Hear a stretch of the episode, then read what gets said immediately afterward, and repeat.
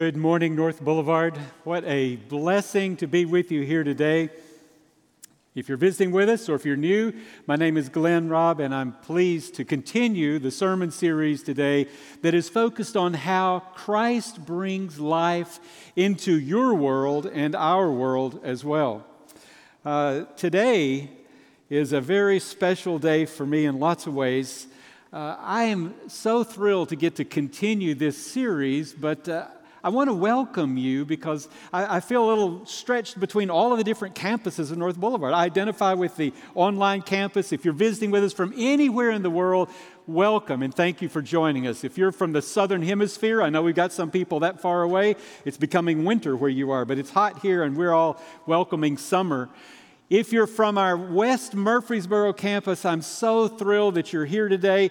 Uh, a big part of my heart, you realize, is with you at the West Campus. I'm looking forward to visiting with you again in person, perhaps next week when Anthony Walker will be bringing the message to us as some of us give David Young a few more weeks to recover from his recent surgery before he comes back and uh, enters the pulpit on a regular basis. If you're here at this location, again, I'm honored to be with you. Thank you for inspiring and encouraging me as you have every time that I come in person to this location. Tests are very common in life. Tests and testing is one of the most common things that you're going to find. Uh, you may have taken some tests in order to achieve some special goal in your life. Actually, some of the biggest advances in your life, moving forward in one way or another, have often come, I expect, after a period of testing. In most schools, you know, we have report cards after tests to reflect what happened on the test. Actually, I brought one of my report cards today. This happens to be my first grade report card. It's starting to show its age a little bit here. I opened it up and I was surprised yesterday to see that they gave me grades on 26 different items. I don't know if they still do that or not. Some of you younger people will have to tell me about that. And as I looked, you need to know first that I went to a private Christian school in the first grade, and I see that Bible was my lowest grade. That's not a good thing the preacher shouldn't notice that. Actually, there's some things on many report cards that we would rather just forget and leave aside, and I understand that. But I believe that all of us have experienced lots of kinds of tests, and I also believe that you step up voluntarily for many of them. I know that because of my own experience. For example, when I wanted a license to drive a car, I had to take a test, right? When I wanted a license in order to drive my motorcycle legally, I had to take a test. When I wanted to drive a bus, I had to take a test. When I wanted to carry passengers on the bus, I had to carry a test. I had to take a test. When I wanted to pilot an airplane, I had to take a test. Over and over and over, we do that. As a matter of fact, if you want to be a school teacher, if you want to cut hair, if you want to be an insurance salesperson, if you want to be a counselor, if you want to be a lawyer, if you want to be so many, if you want to be a forklift driver, if you want to do lots of things in life, you've got to take a test first in order to prove that you are who you say you are and that you're qualified in order to do that. Jesus also faced tests. As a matter of fact, Jesus at the end of Luke chapter 3. We're going to study from Luke 4 in a moment, so if you want to turn to there or click to there in your Bible, that'd be great. But in chapter 3 of Luke, we read the story of when Jesus was baptized by John. It was a beautiful setting, and Jesus was confirmed by an audible voice of God the Father, the Creator, as he affirmed Jesus being the Son of God. A magnificent representation of the Holy Spirit came in order to confirm exactly the same thing. And then, immediately after, came the inauguration of Jesus' public ministry. But first, there was a test. Let's read about it in Luke chapter 4. We're going to start in verse 1. Jesus, full of the Holy Spirit, returned from the Jordan. It doesn't say this, but that's where he was baptized. So he's returning from there. And he was led by the Spirit into the desert, where for 40 days he was tempted by the devil. He ate nothing during those days. And at the end of them, he was hungry. The devil said to him, If you are the Son of God, tell this stone to become bread. Jesus answered, It is written, Man does not live on bread alone. I'm fascinated by this passage in lots and lots of ways. If you were here last week, you know that we had a challenge, and I fulfilled that challenge. In my weekly discipleship group, uh, we studied this particular passage using the Discovery Bible Study questions. In that in that question series, the instructions say to read it twice. We did. Then to have someone in the group to summarize it or repeat it by memory to see how much you can remember. And then to dig into the details, which we did. And the more we dug, the more fascinating it became. You know, I should take just a moment and pause to thank you guys who are in that group for the sermon insights and preparation. Thank you, Lou. Thank you, Lee. Thank you, Seth. Thank you, Jacob. Thank you, Sam. All of you, not only for the study insights from Scripture, but also for helping keep me straight and focused on Christ on a regular basis for a long period of time. Everyone would be blessed to have a group of people like you. Jesus did not step directly into his ministry without a test or a challenge. And whatever else you learn from this passage today as we read about the testing or temptation of Jesus, whatever else it is, I want you to remember that you've got to expect spiritual resistance. If you set out on anything grand for God, then you can expect to have resistance come your way. Did you notice something about the passage? Did you notice who initiated the encounter Jesus had with the devil? I think that's very, very important. Jesus didn't stumble accidentally into a situation where Satan came up unexpectedly, but Jesus was intentionally, it says, led to the wilderness or the remote area by the Holy Spirit. It was an intentional encounter. I, I want to be clear about this. God or the Holy Spirit will never tempt you to do what is wrong but God or the Holy Spirit will certainly lead you into a situation where you can be tested and or tempted not to do wrong, but number 1 to build strength and number 2 to confirm that you are who you want to be and who God says you are. That's exactly what was happening here with the case of Jesus. It was an intentional confrontation. And instead of being surprised by it, Jesus actually stepped up to the challenge.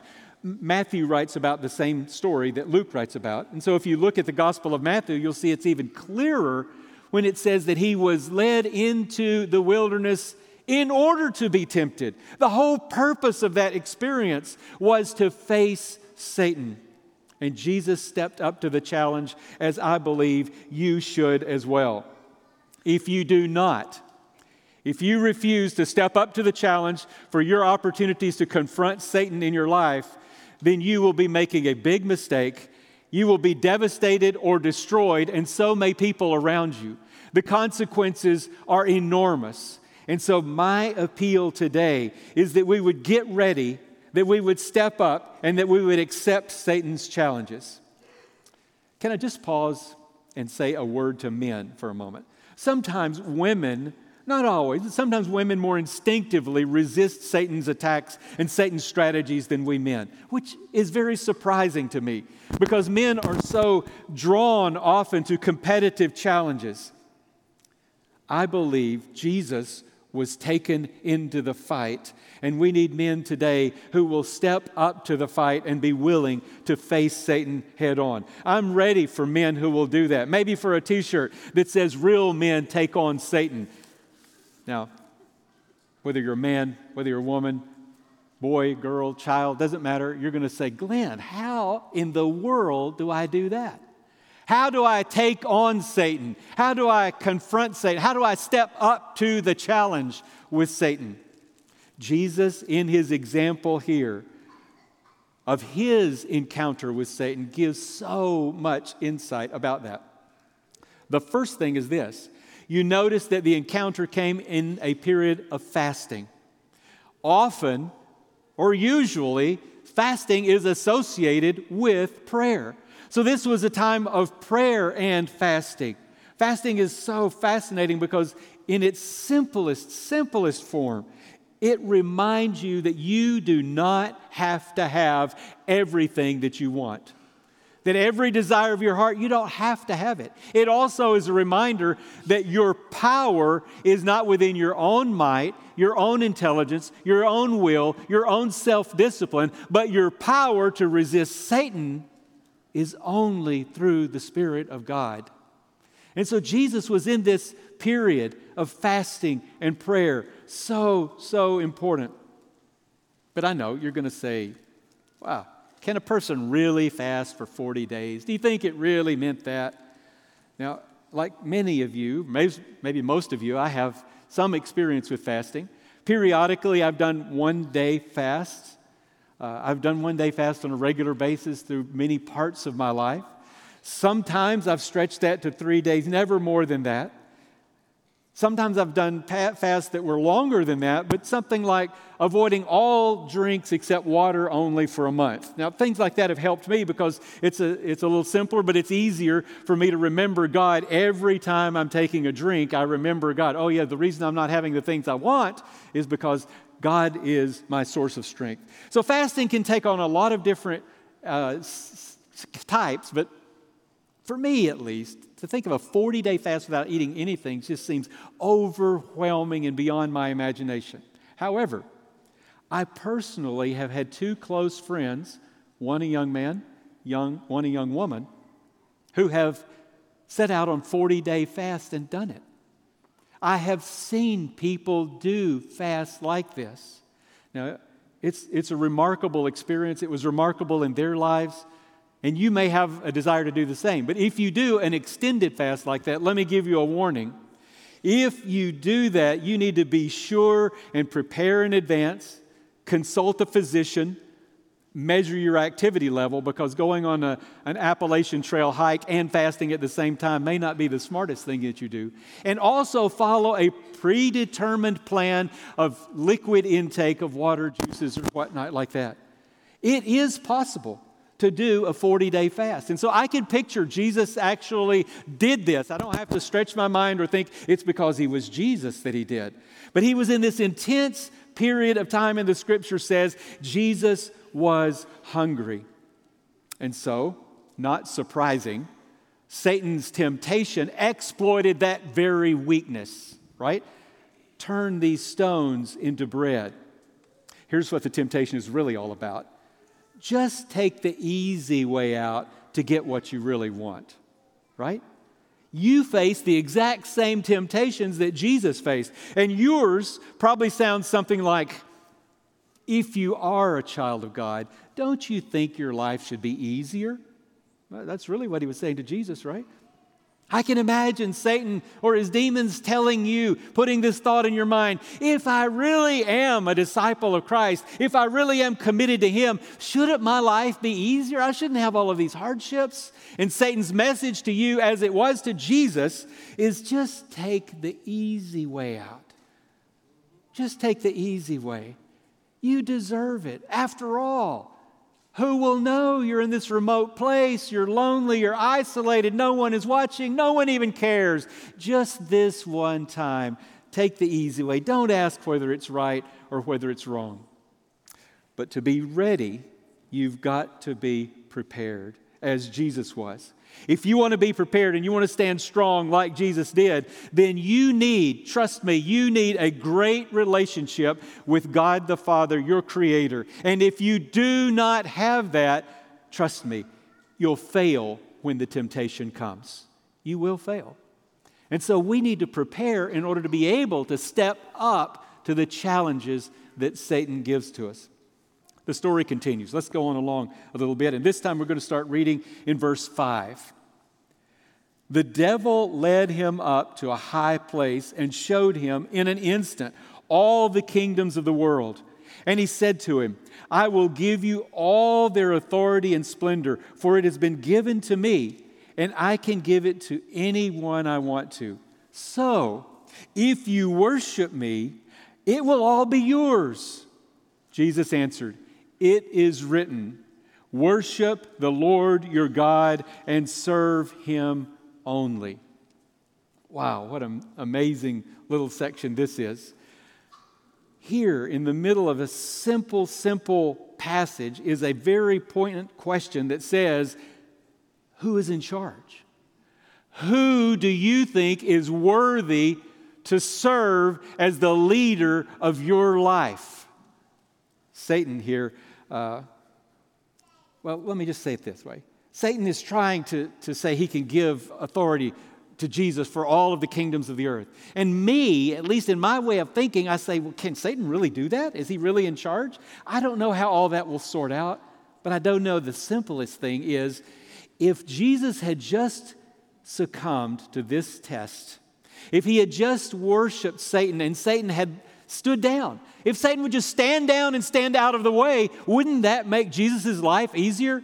Remember, he's about to inaugurate his public ministry, calling all people to follow him and to serve him. He wants people from every nation, every kingdom, every tribe, and every tongue to follow him. And so, if Satan would get out of the way, it would give Jesus that authority to make his ministry so much easier, right?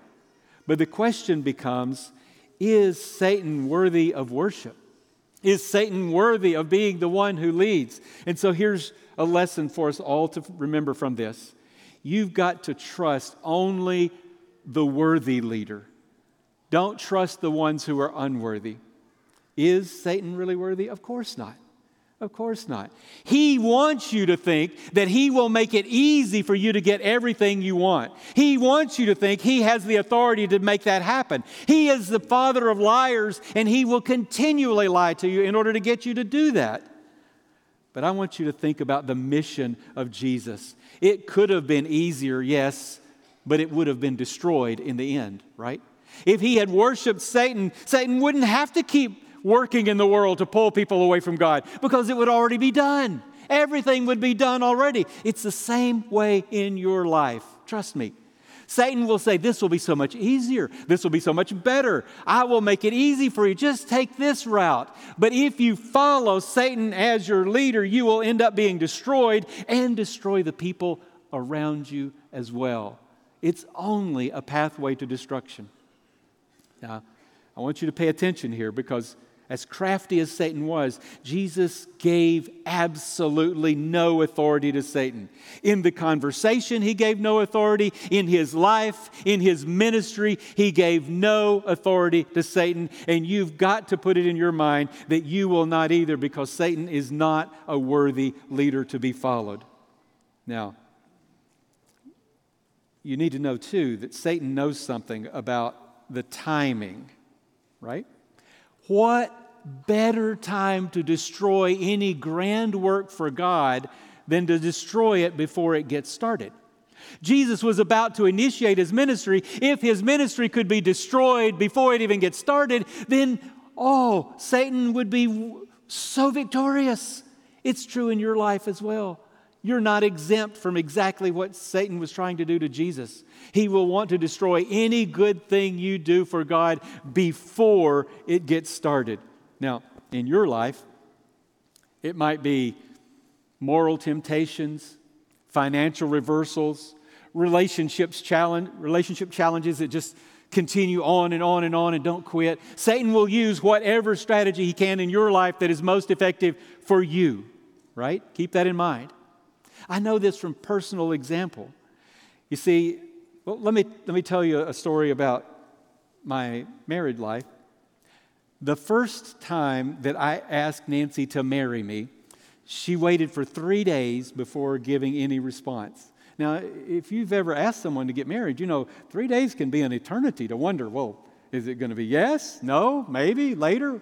It's a long time to wait. She waited because she was shocked.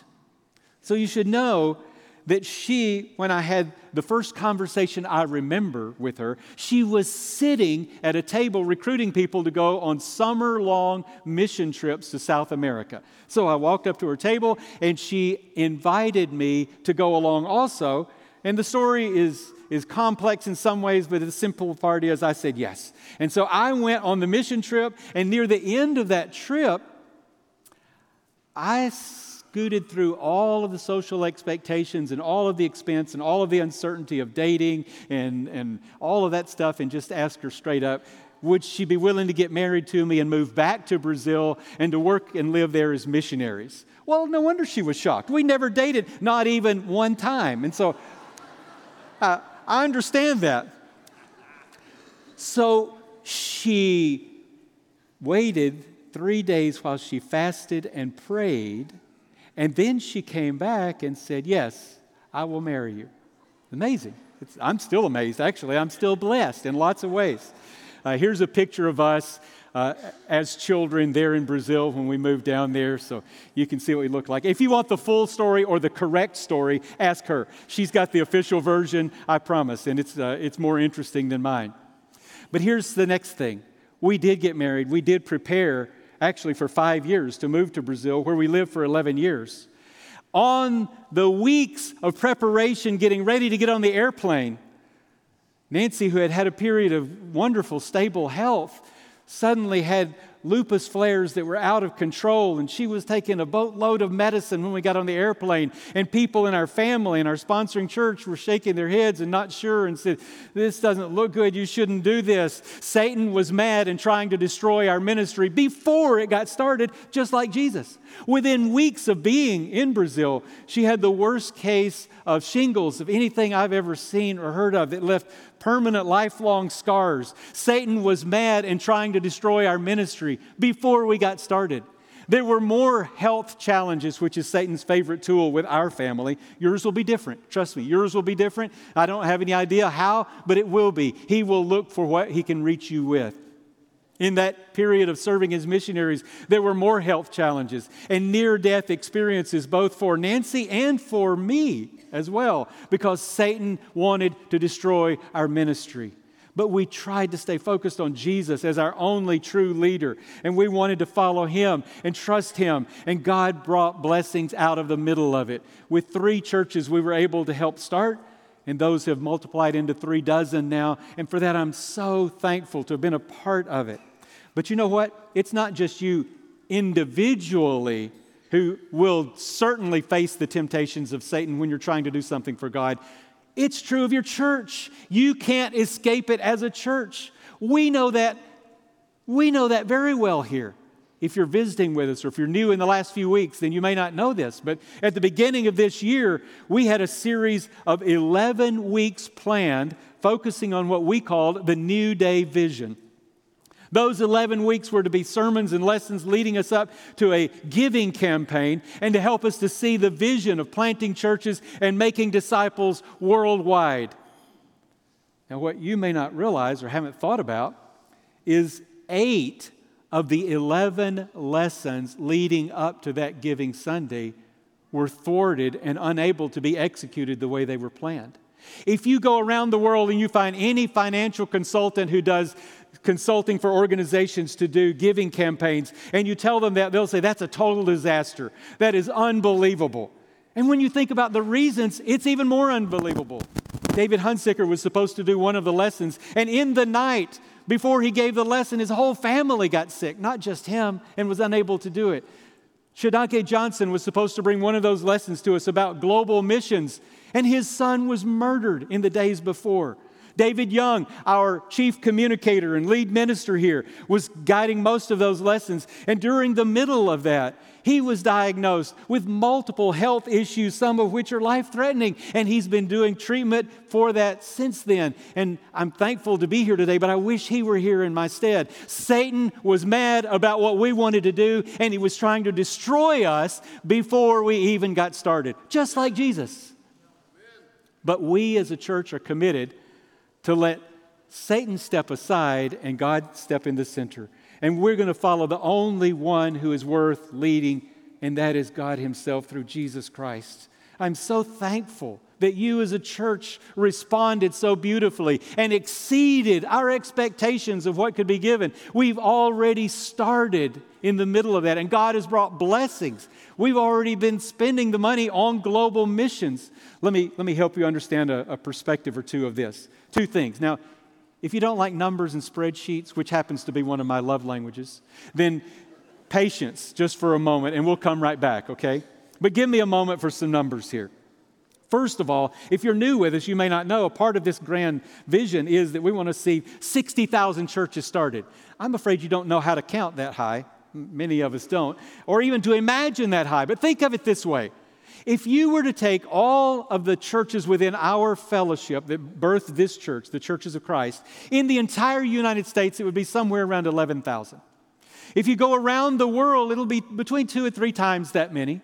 And so if you add all that up, you come up with worldwide, within churches of Christ, there's somewhere around 40,000 churches.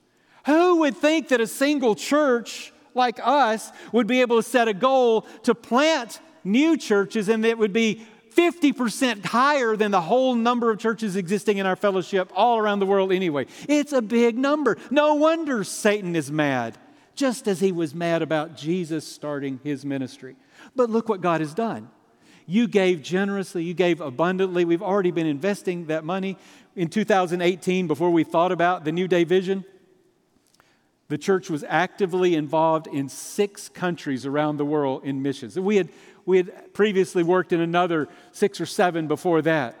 But now, as a result of this vision and what we're doing in order to accelerate church planting around the globe, now we're involved actively in 22 different countries around the world. And some of those have multiple people groups speaking multiple languages.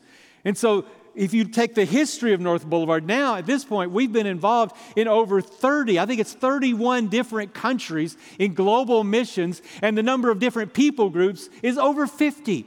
So we have been able to see an acceleration of our global missions and church planting to a level that I'm sure is making Satan mad. Absolutely. And we're going to continue that.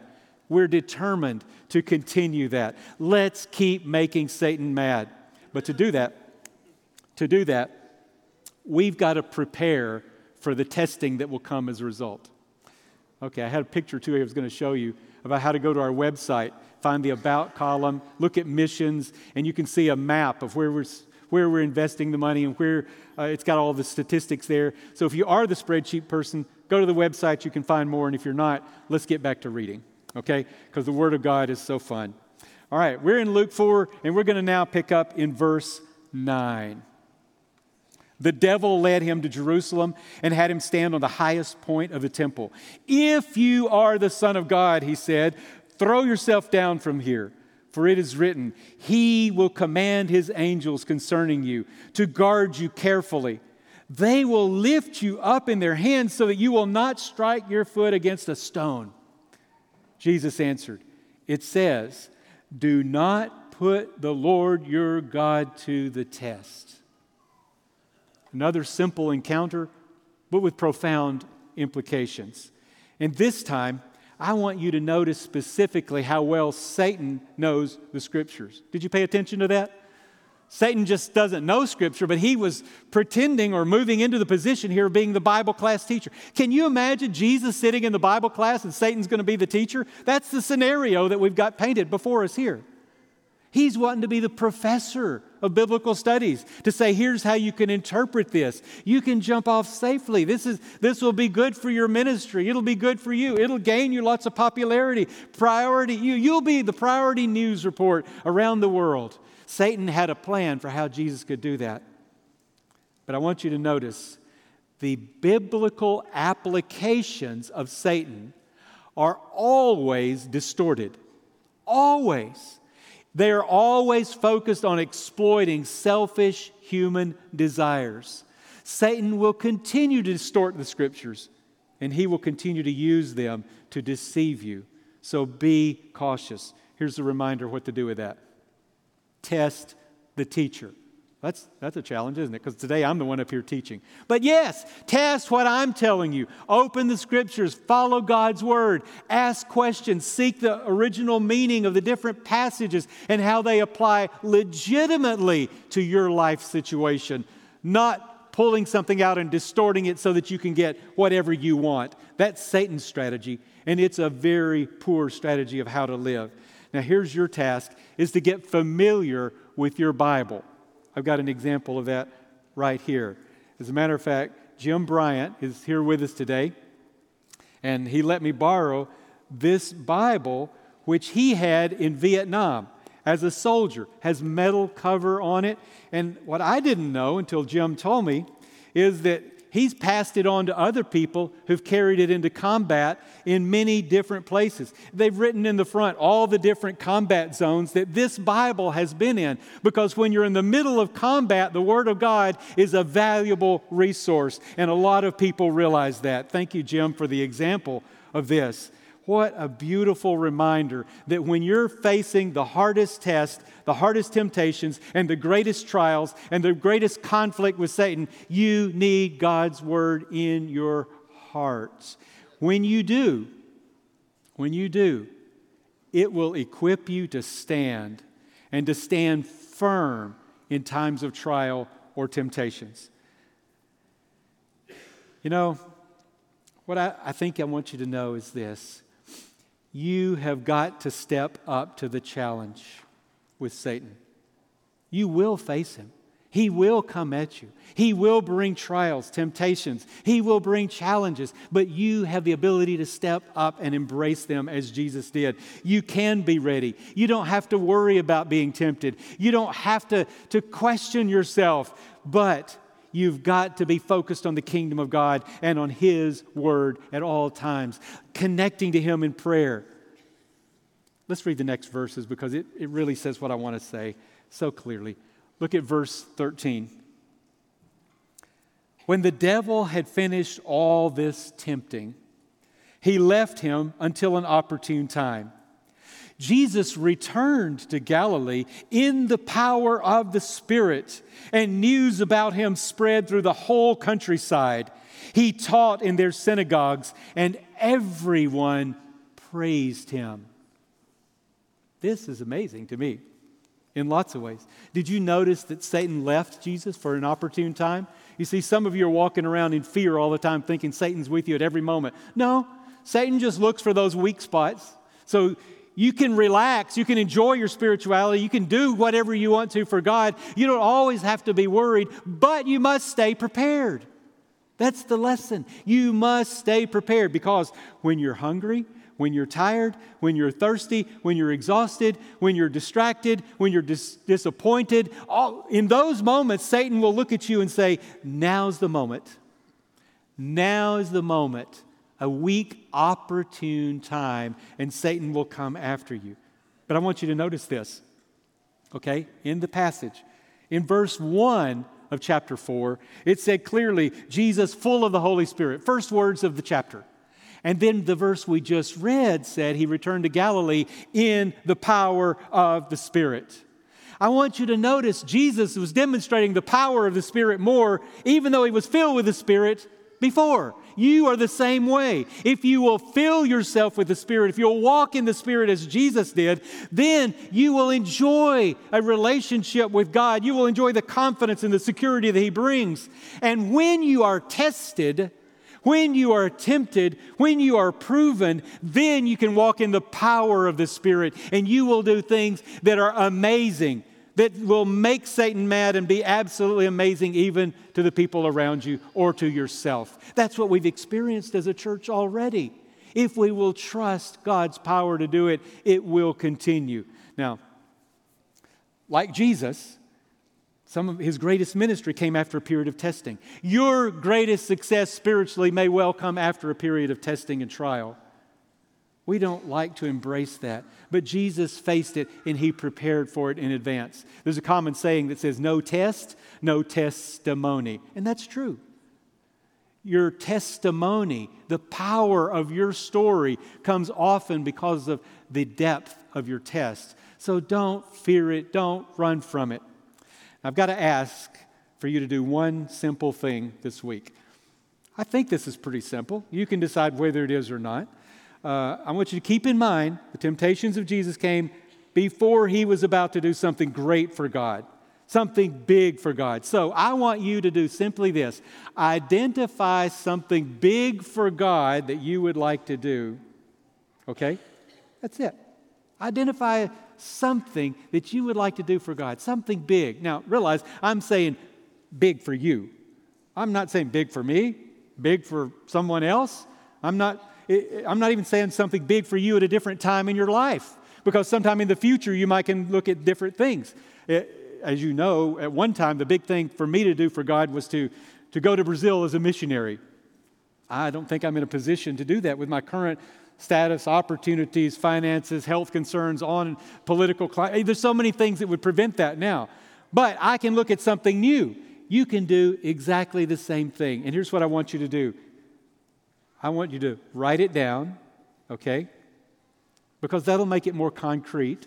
I want you to tell a friend or family member, someone, just tell somebody else so that it'll, it'll kind of freeze that. And, and if it's something worthwhile, you already have someone that's willing to pray for you about it or how to do that. I want you to pray about how to start. And unfortunately, you then need to prepare for opposition. Because if you try to do anything big for God, whatever the scale in your perspective, Satan will be angry and want to defeat it. Okay? Let me give you an example of something like this, just to help the parameters for your mind. Lee and Leslie Davis are North Boulevard members who live in New Hampshire. Hello, Lee and Davis. Thank you for your example that I'm about to share and for your willingness to let me share this.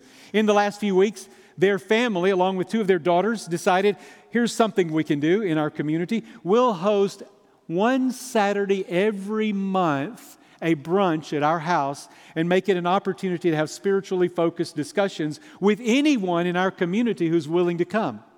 Now, there's a challenge to that, of course. How do you let people know and, and you invite people? And, and they're being very creative about that. They actually just held the first one uh, two weeks ago. And not a lot of people came, but it doesn't matter. If one person comes, even better, because you have more focus to do spiritually connected discussions in that setting. And so their intention is to keep it up month after month after month. That might seem big to you, might seem little to you, but think out of the box and pick something big that you can do, and then follow their example of stepping out on faith, preparing in advance, and then you will be amazed at the results that come. Now, some of you are afraid to do this, and I know it's because you know nothing about walking in the power of the Spirit and you're, you're unsure about that and, and you're scared about it and you're not prepared. So I want you to decide now just decide you're going to stand up to Satan and you're going to get ready and you're going to step up to the challenges that he throws at you. Prepare yourself as Jesus did.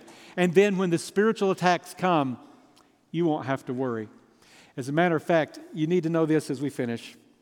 It's not hard, it's not mystical, it's not strange, it's not, uh, it's not as crazy and far out as you might think to prepare yourself for Satan's attacks. Follow the example of Jesus. Let me summarize that really simple like this walk in the Spirit, make prayer a first response. Connect it with fasting in a way that helps you with that. Don't let prayer become the last resort only when life tumbles in and gets so hard you can't think of what else to do. Make it your first response.